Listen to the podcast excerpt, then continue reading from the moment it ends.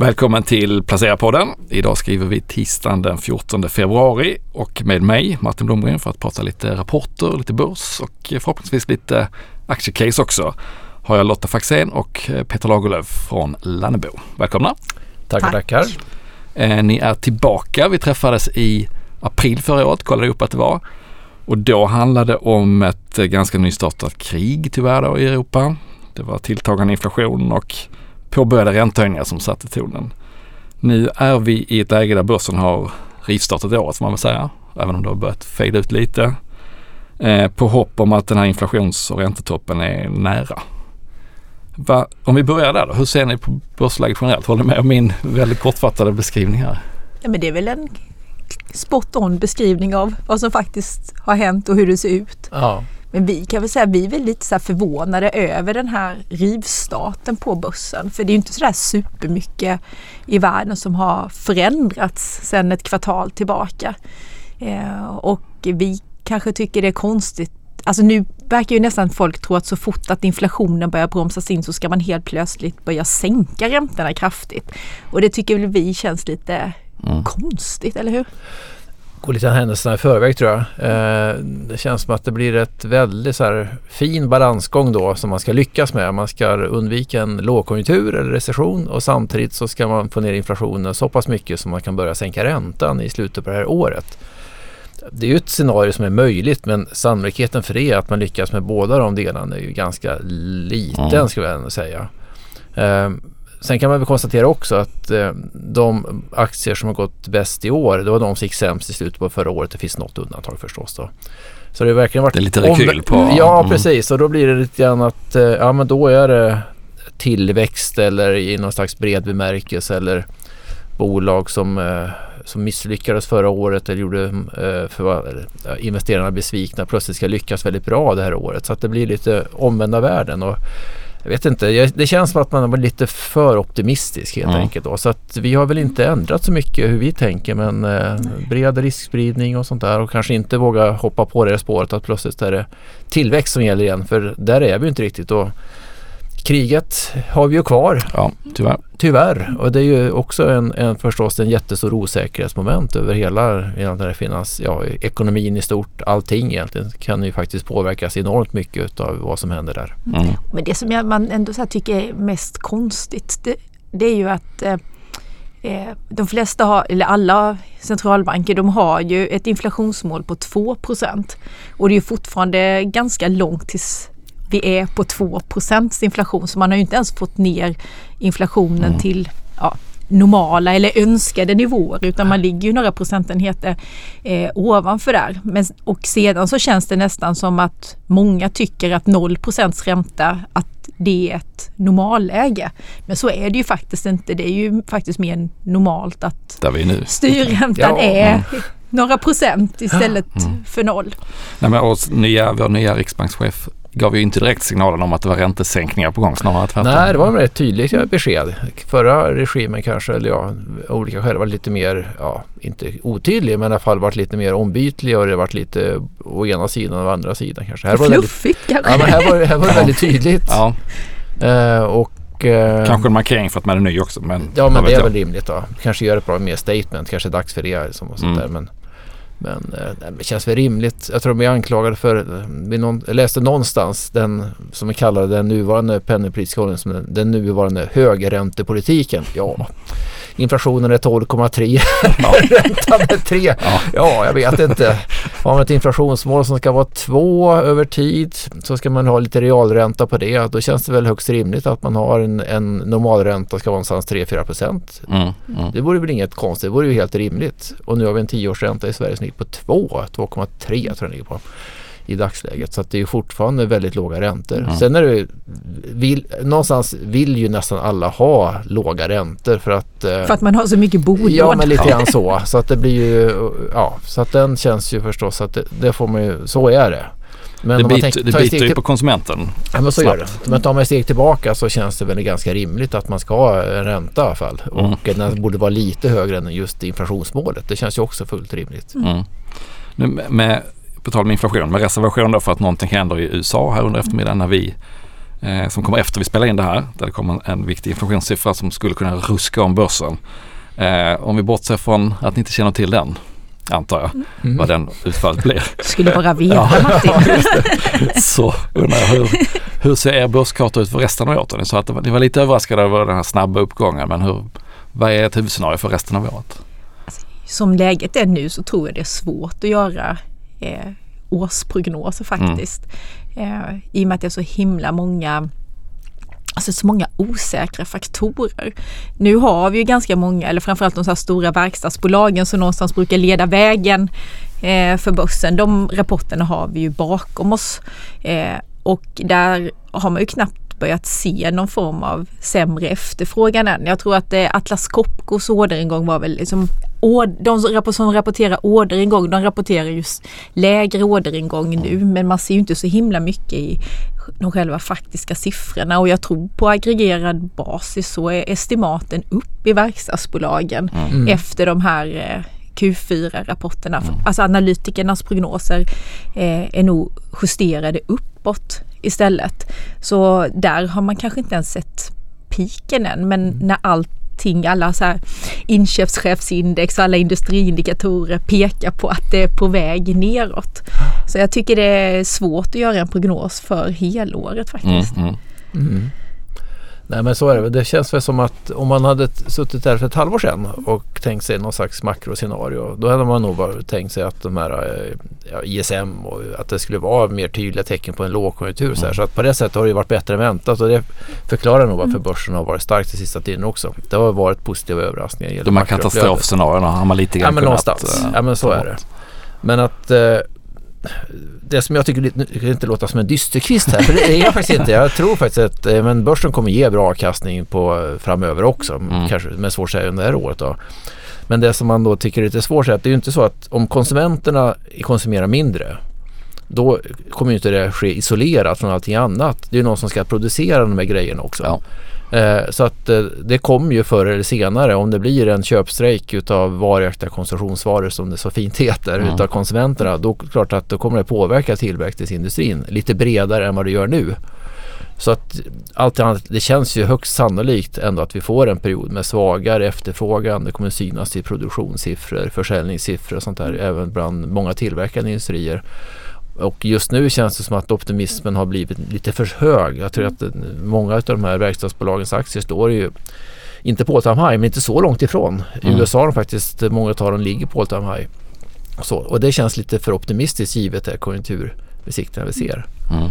Men om man jag kan säga, lägga till där lite också att men om man skrapar på ytan i de här försäljningssiffrorna eh, som eh, bolagen visar att om man tar bort priskomponenten där då är ju volymtillväxten inte så här superhög eh, och i många fall är den noll också men det är nog inte så många som har negativ volymtillväxt än. Men eh, man luras lite av den här priskomponenten också. Just det, när man pris ser. och kanske valuta också som gör Ja, men att det ser precis. Det. valut, nu, var ju valut, nu har ju valutan reverserats lite och eh, de här prishöjningarna som bolagen började med, det började de med ungefär vid den här tidpunkten Mm. förra året, eller kanske det var ju kanske nästan under 20, hösten 2021 Mm. som man började Ja, höja priserna. Mm. Så, och om man nu då får ner inflationen eller inflationstakten då kommer ju den här priskomponenten i försäljningstillväxten bli mindre och mindre och det är väl först då egentligen som man får Mm. se eh, hur det går för företagen. Men det verkar ändå som att det har varit ganska lätt att få igenom prisökningar Mm, ändå. Mm. Men om jag vänder på det. Det här är nu försöker ni berätta vad ni tror. Men vad, vad har ni faktiskt gjort då? Om man tittar på Ja. årets början här. Vad kan ni säga om hur har ni agerat? Har ni gasat eller bromsat? Vi har, Ökat vi, kassan, vi har nog kassan? bromsat lite grann då. Vi har sålt av lite om man ska titta på förändringar eh, som vi har gjort då. Som är redovisade. Ja. Det är att vi har minskat en del verkstadsbolag, alltså cykliskt. Vi Ja. tycker någonstans att man har tagit ut svängar lite för mycket. Och med det började vi ju redan Ja. med i Q4 eller november, december förra året. Mm. Och tittar man på den här mixfonden som vi då eh, förvaltar där vi har ett fritt förvaltningsmandat. Vi kan ha hur mycket aktier vi vill, vi kan ha hur lite aktier vi vill. Då. Mm. Och eh, under förra året så hade vi väl ofta eh, uppåt en 65-70 procent ganska ofta. Eh, nu har vi som krypit ner till 60 procent så att det är fortfarande en säger man, det är fortfarande en, en eh, övervikt aktier i Ja. fonden och det innebär ju att vi ändå någonstans tror att vi kommer få en positiv avkastning på börsen om man blickar Mm. framåt här då. Men det är ändå en försiktig hållning och vi har mindre utav de så här, cyklisk industri, Ja. mer utav stabila bolag Mm. som vi tror kan växa väx- vinsterna i, oavsett konjunkturläge. Mm. Inte så mycket av de här tillväxtkrisen heller. Nej, Mm. Men att ni har dragit ner cykliskt, det är det som ni var inne på tidigare att ni räknar med att förr eller senare så kommer, kommer de också känna av nedgången? Ja, men eller är det en värderingsfråga eller Ja, men det, är kombo? det är ju aldrig bara det är ju sällan en grej Nej. som är tipping point. Men vi har väl så resonerat eh, lite så här också att eh, konsument har ju haft det jätte, jättetufft. De hade, alltså konsumenten och konsumentaktier har ju haft det jättetufft. Eh, fastighetsbolag som är en annan, det har ju också blivit en ganska stor del av svenska börsen. Det fin- finns i alla fall ganska många. Eh, de har ju också haft det tufft. Eh, investerare har inte velat vara investerade i byggbolag. Alltså det har ju varit många sektorer som har varit lite pariga som man inte har velat röra och då tror jag ändå att många har sökt sig till verkstad för att som det har ändå känts ganska bra. Det har funnits, eh, man har, har höga marginaler, eh, balansräkningarna är stabila, det har funnits här stark, bra efterfrågan också. Eh, så jag tror att många har liksom letat sig in i det segmentet bara för att det har varit så mycket annat som man inte har velat ha och som är van, ja, vi har ju vanliga aktiefonder också och där måste vi ha minst 90 aktier och då kanske man ibland, jag tror att Det har blivit över- lite flockbeteende inne i Ja, eh, precis. verkstad. Ja. Ja, ibland blir det som att man köper Ja. kanske någonting, inte för att man är helt övertygad om att det kommer bli jättebra, men man, man säljer, men man, man, Man vill inte ha- man vill inte ha någonting annat. Mm. Nej. Men hur är, hur, hur är det för er som förvaltar då i en sån här start på året som januari där det Mm. går väldigt mycket upp och ni känner att ni är lite försiktiga. Ja, det har ju gått jättedåligt. går det att stå emot den här FOMO-känslan då? Tänk om vi liksom hamnar alldeles för långt efter. Nu måste Ja, vi kanske Ja gå in. men du Martin, nu pratar du med två gamla rävar. Vi har varit med förr. ja, Vi har missat så många tåg. Och eh, liksom, det är tidigt på året, det har ju som gått, det har ju gått en och en halv månad, ja. det är ju ingenting. Mm. Eh, så Men man är ju inte mer människa oavsett. Man Nej. blir väl stressad. men det går ju jag. snabbt, men jag tror att det var nog så. Om man tittar på så här positionering, sentimentsindikatorer och sådana saker. Den månatliga eh, fondförvaltarundersökningen Ja. som Bank of America gör som alla brukar referera till så var det alldeles uppenbart att man var för försiktig under hösten och sen börjar den här starten och då blir det nog att man stressar ur korta positioner och Ja. känner sig underviktad i jag tror den mest överviktade vid årsskiftet det var ju som Big Pharma exempelvis. Ja. Eh, och mest, ja, så, här, så helt plötsligt så eh, och det brukar aldrig vara bra när det är extremlägen. Då, går, då är alla pengar där redan. Och sen tvärtom. Ja. Ja, men lite grann Ja. så är det. Nu har vi väl i och för sig en del Big Pharma i Mm. våran eh, portfölj då. Men eh, vi har väl... vi har lite mindre än i ja, höstas. ja, det har vi. Ja. Ja. Är det Novo? Vet jag att ni gillade Ja, förra Novo. gången. Novo. Novo ja, vi har, vi har. Astra också. Ja. AstraZeneca. Jag tycker ändå. Och, och det kan man ju tycka, ja funkar den i den här miljön med högt risktagande? Ja men det gör den ju inte. Däremot så kan man väl ändå konstatera att Astra är, är ett bolag som skulle kunna växa vinsten med en 10-15 procent under ganska många år framöver och har en otroligt bred forskningsportfölj som rimligtvis kommer addera till så här. Så att vi, den tänker vi lite mer långsiktigt. Mm. Ja, det är lustigt om man tittar i december hur de flesta av de här stora amerikanska strategirapporterna som alltid dundrar ut med riktkurser på S&P 500 då, då var de ganska samstämmiga om att det skulle bli en dålig start på året. Det kan gå ner liksom Ja. ännu lägre än i höstas men sen ska det vända. Och när alla trodde det så blev det naturligtvis Ja. som vanligt helt Ja, tvärtom. med- extremlägena är väldigt bra. Sen tror jag att det är så. Vi, vi följer väl några sådana här. Vet väl ungefär hur de här kvantmodeller fungerar. Och det var väl en, någon sista pusselbit som föll på plats för inte så länge sedan då. Att man då, det var något motståndsnivå på S&P 500 då. Bredde upp som adderar till andra saker och då helt plötsligt slår det om då från rött till grönt. Och, och i de här kvantmodellerna så är det oftast att det krävs en börsuppgång på nästan 15-20% innan det faktiskt blir köpläge. Så den, skjuts, den skjutsade väl till ordentligt just den dagen också. Jag tror börsen gick upp en 4 procent Ja, den dagen. Då. precis. Och det var typiskt så här kvantdrivet, flödesdrivet och det var autopilotflöden. Mm. Man såg exakt vilka Uppgången aktier- föder uppgången. Ja, lite grann Mm. sådär. Så att, eh, mm. Men innan vi lämnar eh, liksom nuläget och rapporterna. Eh, hur, vad är er övergripande syn på rapportperioden? ja, men det har varit en bra rapportperiod tycker jag. Ja. Det är väl som eh, Tittar man på utfallen så har det varit eh, Det är ju rekordvinster kan man väl Mm. konstatera i Men jämfört med Svenska bolag. förväntningarna så är det inte, Nej. alltså ibland är det Nej. 78% som slår. Det har det inte riktigt varit Så det den här inte gången. varit. Nej, Men jag tror att man kanske ändå har varit lite beredd på att det ska bli eh, sämre. Ja, det, men det är alla nog- sitter ju och det väntar sitter på och väntar på också. det så Ja. blir det inte det och det förklarar saken. Men precis, på aggregatet så har det varit som förväntat i, Ja. princip. Ja. Då.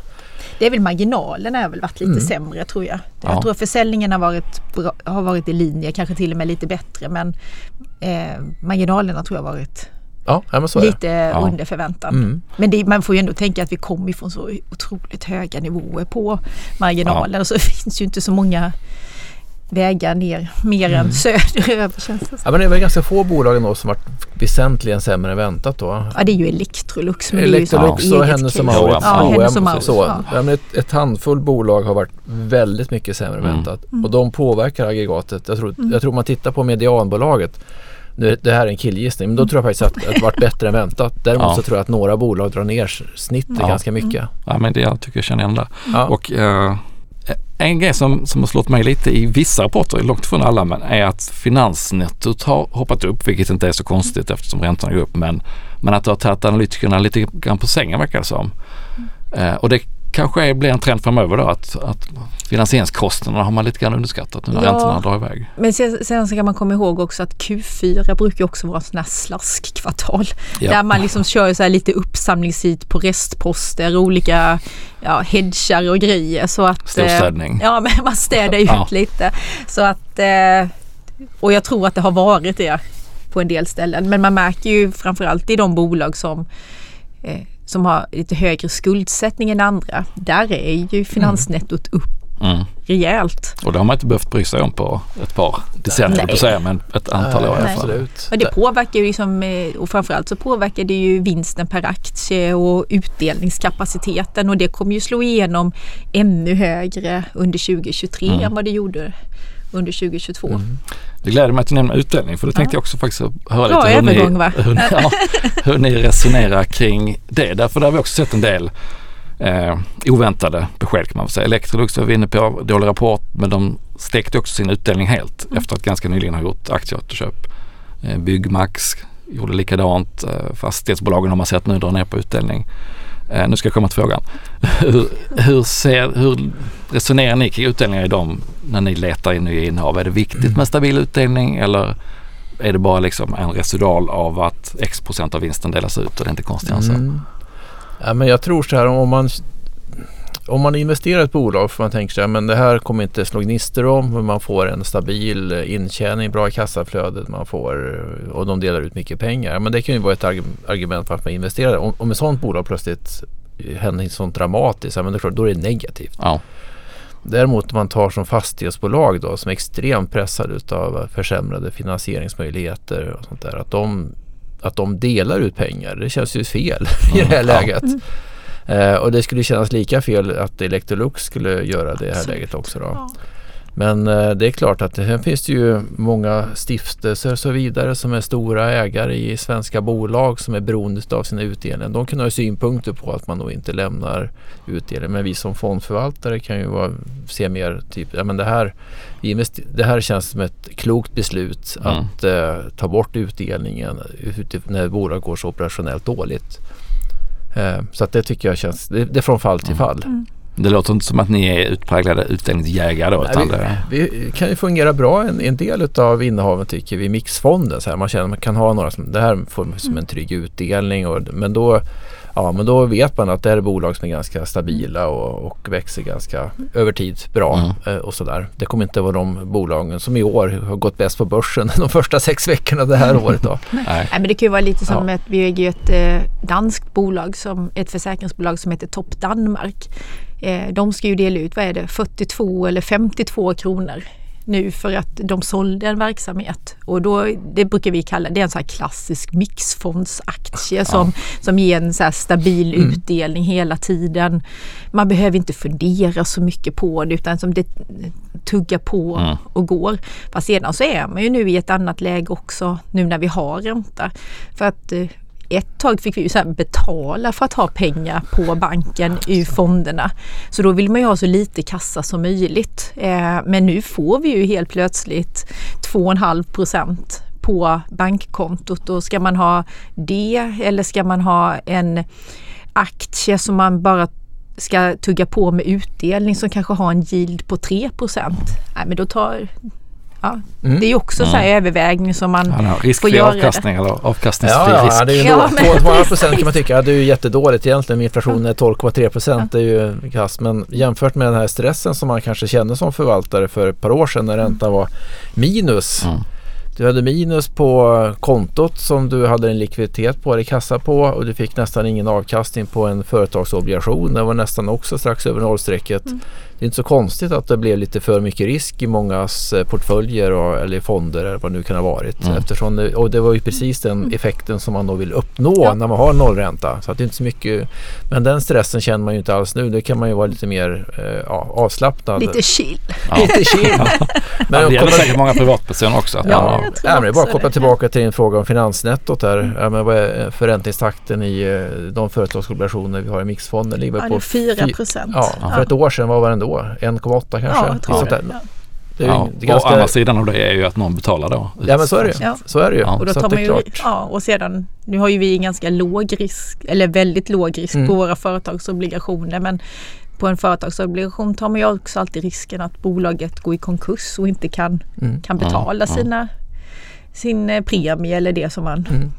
får när man Mm. lånar ut. Så att ibland kan det vara ganska skönt med bara ett vanligt bankkonto också. Ja. Särskilt om man är lite ambivalent kring börsen Mm. och sådär Mm. också.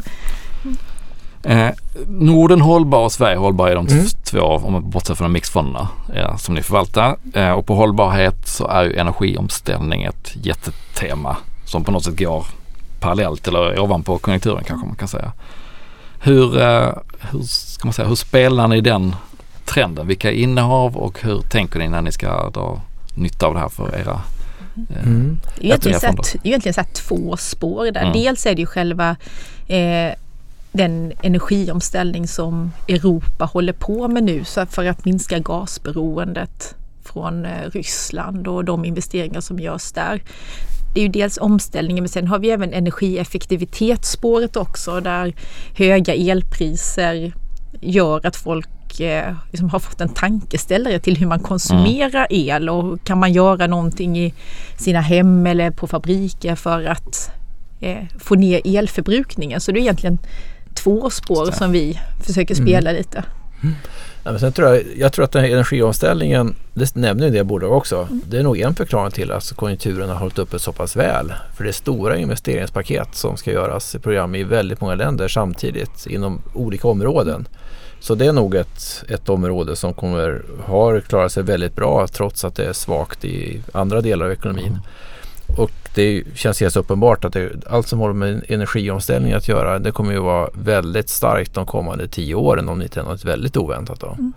Nej, men så vi har ju en del eh, Ja, Men som Alfa Laval Ja, till exempel. De tog ett jätteinvesteringsprogram nu där de ska investera 3 miljarder, har jag för mig, eller 3 eller Ja, det var 3,8 det. miljarder i nya linor i befintliga fabriker på, de- på värmeväxlare och det var ju inte bara i Europa utan det var ju i andra regioner också. Och, Kanske man hade blivit rädd som ägare förr i tiden om man inte såg att det fanns den här jättetrenden. ja men jag tror att det- de ser ju som den här efterfrågan där och de skulle ju, de skulle ju inte göra det om de inte såg behovet någonstans. Och, som, ja, nu kommer ju Nibe med rapport imorgon så vi ska Mm. inte prata för mycket om det. Men eh, eh, det är ju tydligen bara tre stycken leverantörer eh, av värmeväxlare i världen som klarar av att leverera värmeväxlare till värmepumpar. Så Mm. att eh, man kan ju tänka sig att Ganska gynnsam. Ja, det är ganska gynnsam. Ja men precis.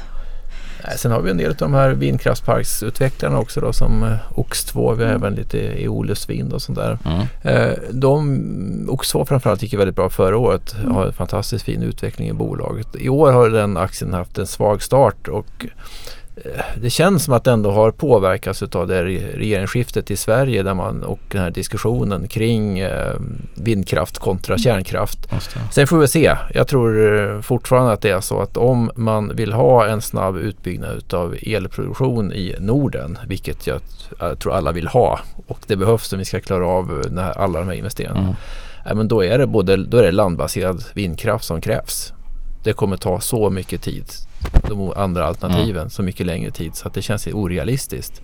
Så då får något ge vika. Så att jag tror någonstans att det kommer ändå vara en väldigt snabb utbyggnad utav vindkraft till havs och till, även på, till land de kommande decennier skulle jag säga. Mm. Och nu är väl Ox, om vi tar Ox 2 som ett exempel, ja, men de är ju också verksamma i ganska många länder i Europa så att de har ju en ganska stor bredd i sin Mm. verksamhet. Eh, har byggt rätt mycket ut, åt eh, IKEA exempelvis och andra stora kunder då. Så, här, så att vi får se. Ja, vi känner väl ändå tilltro till att det kommer vara rätt snabb utbyggnad de kommande åren här. Har du några andra exempel på rena liksom bolagscase som faller inom det här området som ni gillar?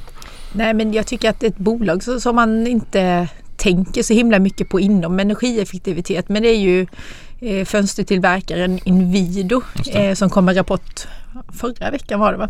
Mm.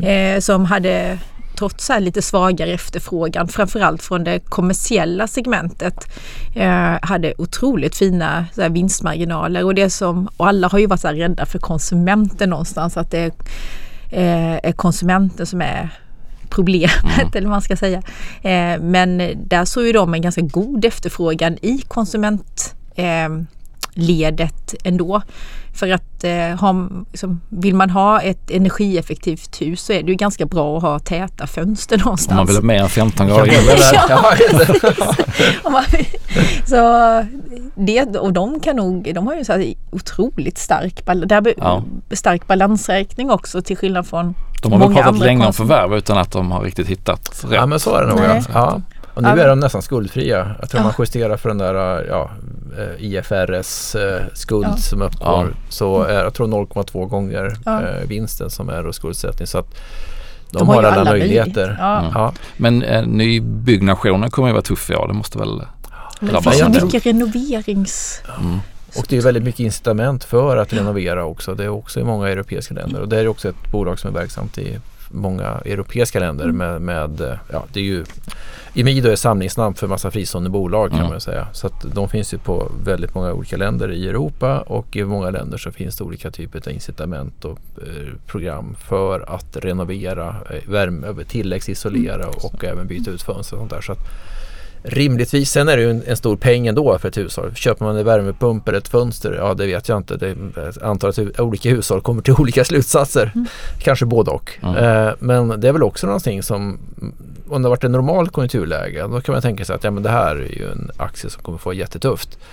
Eh, Men inte självklart tycker jag, utan det känns som att drivkrafterna finns där och sen tittar man på värderingen då, då är det eh, ev ebit eh, åtta gånger vinsten Mm. det här året. Eh, ja, då är det lite högre förväntningar på Nibe och det kanske ska vara, men det är en otroligt gap. Lite högre. Ja. Ja, det är otroligt Ja, gap, ja. vilket är intressant. Eh, Fler case då? Eh, nej, det finns de här lite borde här som typ bolag som Linda borde kunna funka Ja. ganska bra Ja. också. De är klart, de är ju väldigt råvaruprisberoende och de fick ett jättelyft förra året på vinstmarginal. Det kunde höja priserna ut mot kund väldigt mycket och nu slår det tillbaka eh, till viss del och de är väl ganska beroende av också, också byggkonjunktur. Så här. Men bra ventilation, eh, fläktsystem, allt sånt där eh, är också väldigt viktigt för eh, en, energieffektiva byggnader. Så att det kan ju vara någonting. Jag tror ibland så att man, när man bara pratar bygg så, är, eh, så ser man bara till nybyggnation men det finns ju otroligt mycket som behöv, kan renoveras och behöver renoveras och i och med att nyproduktion av både kommersiella fastigheter och eh, bostads, bostadshus. Det har ju varit ganska hett under många år så det har ju varit så svårt med arbetskraft och ja, det är svårt att få personal och eh, det vittnar ju inte minst Bravida om som kom med en rapport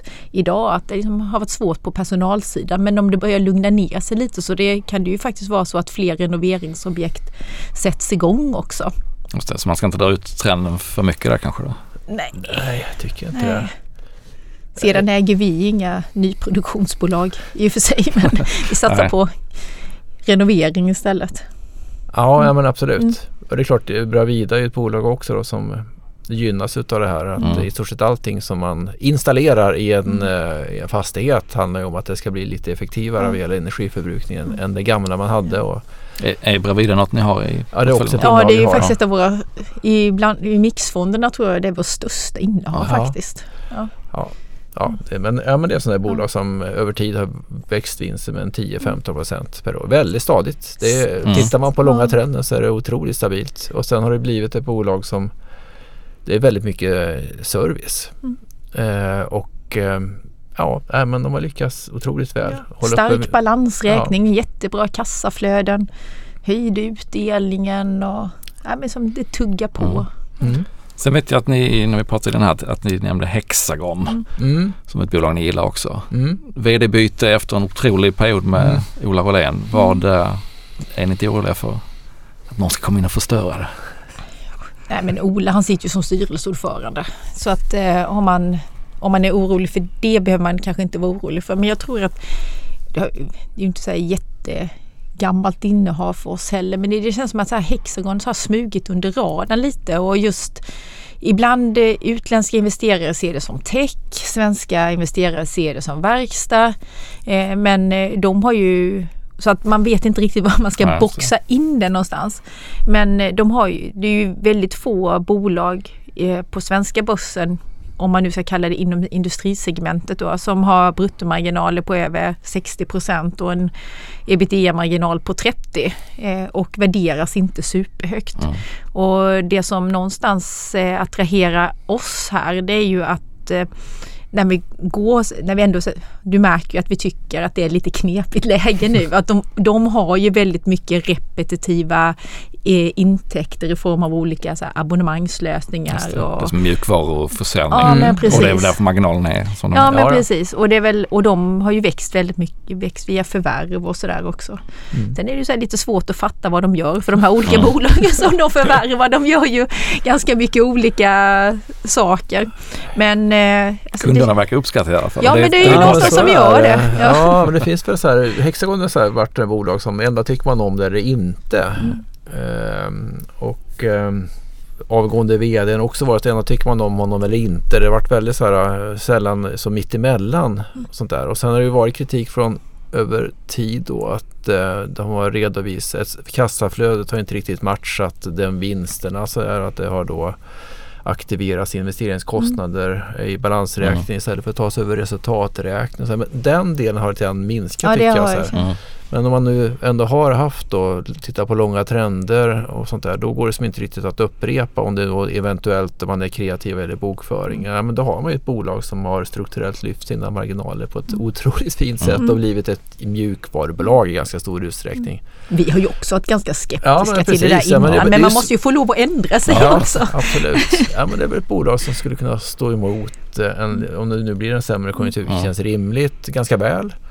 Uh, och har vi produkter också som gynnar som det är digitalisering, det är också smartare städer, uh, effektivare trafikflöden, alltså allt sånt ja. där. Mm. Som ändå, och inom industrin så har de väldigt mycket inom mätteknik liksom för att effektivisera. Absolut, ja, automation och så här saker. Så att, ja, men det känns väldigt mycket ja. som, som är rätt. Sen är det klart, det är ju inte, det är ju inte EVV 10 på det här bolaget då, men uh, det ligger väl mitt emellan då Nibe och uh, Lindab. Mm. Eller i Midar vi ja, i Midar. exemplifierat det med. Så att, men, uh, ja. Vi finns över hela paletten. Ja, det. det är bra. Hörrni, tusen tack för att ni kom hit och eh, gav er syn och lite case och lite annan inspiration förhoppningsvis. Tusen tack. tack för att vi fick komma. Tack. Det var toppen. Ja, kul. Mm.